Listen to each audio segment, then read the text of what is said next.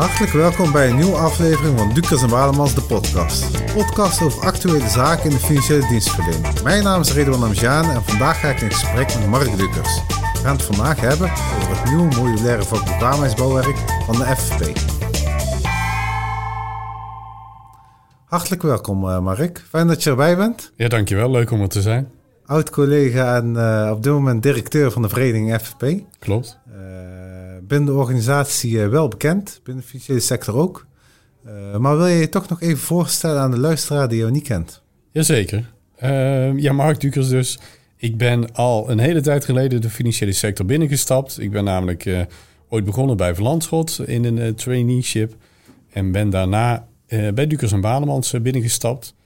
Uh, dat bedrijf is ooit opgericht door mijn vader en Chris Balemans. Um, ja, dan kruipt het bloed toch waar het niet gaan kan. Um, en sinds 1 januari heb ik weer een nieuwe stap gemaakt en ben ik uh, uh, naar de FFP overgestapt. En dat doe ik met heel veel plezier. Dankjewel, Mark. Wij zijn hier vandaag om het nieuwe vak bekwaamheidsbouwwerk te bespreken. onlangs is naar buiten gekomen dat dat, dat volledig is hernieuwd. Zou je ons daar mee kunnen nemen en de veranderingen? Ja, dat kan ik zeker. Ik zal beginnen met, met de veranderingen en dan ga ik daarna een beetje naar de, de, de weg ernaartoe.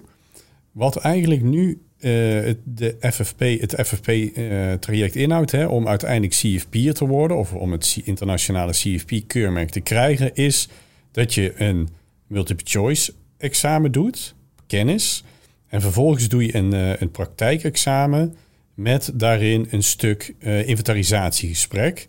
Je moet een financieel plan maken en dat moet je vervolgens uh, verdedigen voor een, uh, een, assessor.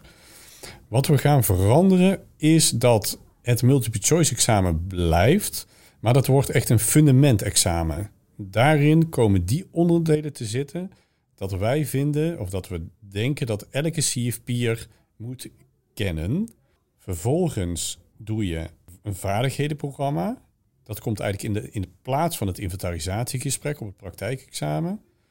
En daarna stroom je uit in verschillende profielen. Je kunt straks, doe je dus niet meer één praktijkexamen, maar je kunt kiezen uit vier verschillende praktijkexamens. En je kunt kiezen voor het profiel inkomen en wonen. Je kunt kiezen voor vermogen, familie en nalatenschap of ondernemer.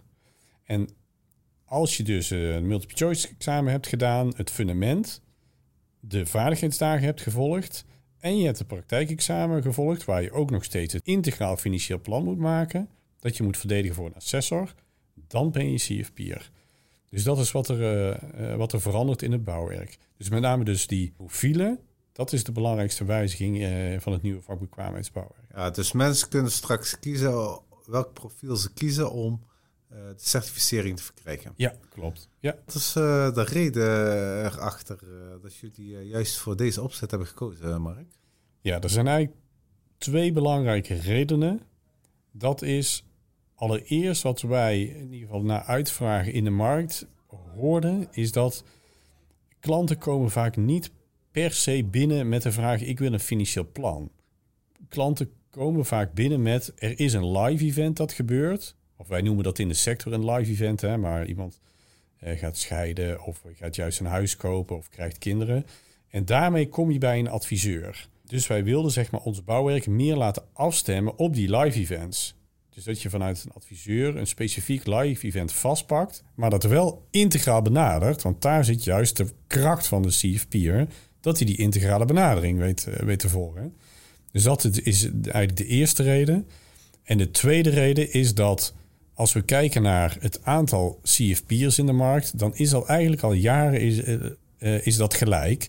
Maar wat je wel ziet, is dat onze ledenaantal of, ons, of onze leden ver, vergrijzen.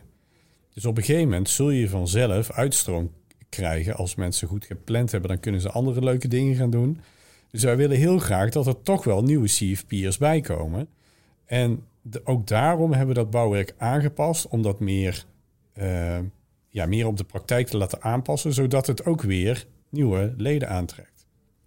Ja, dus eigenlijk uh, het nieuwe bouwwerk, dat uh, staat eigenlijk dichter bij de praktijk van de adviseurs. Als ik exact. heel goed begrijp. Ja, precies. Ik neem aan dat je dit ook uh, met een aantal marktpartijen hebt besproken, Mark. Hoe hebben zij hierop gereageerd? Ja, we hebben dat inderdaad met, met behoorlijk wat marktpartijen besproken. Hè. Onder andere met verschillende banken hebben we gesproken. We hebben met de accountants en belastingadviseurs, hè, bijvoorbeeld de NOAP, hebben gesproken. We hebben met onafhankelijke adviseurs over het bouwwerk gesproken. Ja, en iedereen was daar echt enthousiast over. En wat het allerbelangrijkste was, van iedereen herkende wel die live events. Maar wat men ook aangaf, is dat dat fundament, wat, we wat, wat dus echt ook in het bouwwerk blijft, dat integrale advies, dat dat er echt in moet blijven. Uh, dus ja, daar hebben, daar hebben we ook echt voor gezorgd dat dat zo is. Ja, wat verwacht je dat het uh, bouwwerk uh, gaat bereiken? Hè? Nu je dat dichter bij de praktijk brengt, de machtpartijen zijn het ermee eens, Mark. Maar je zult wel een resultaat op het oog hebben, wat je hiermee wilt bereiken. Ja het, ja, het resultaat wat we beogen is dat we op deze manier dus hopen dat, dat we dichter bij de klanten komen te zitten met ons bouwwerk. Dus dat is één. Dus dat ook meer klanten de CFP'er vinden. Of überhaupt iemand met een, uh, met een keurmerk. Dus dat, dat is één. En twee, hopen we natuurlijk dat er weer, weer een heel aantal nieuwe enthousiaste CFP'ers bijkomen. Om straks ook onder andere die, die, die vergrijzing op te vangen. Dus, uh, dus dat, dat is wat we eruit hopen te halen. Op dit moment volgen een hoop cursisten al een opleiding om gecertificeerd te worden voor de CFP. Komt er voor deze cursisten een overgangsregeling? Nou, wat we in ieder geval nog hebben in het oude systeem is dat er in 2023, dus volgend jaar, nog een theorie-examen is en een praktijkexamen. Theorie-examen is in april en het praktijkexamen is in juni. En wat we vervolgens zullen doen is uh, uiteindelijk kijken, uh, ja, zijn er dan nog, dan nog mensen die onderdelen missen? En daar samen met de opleiders kijken hoe gaan we daar nou pragmatisch mee om.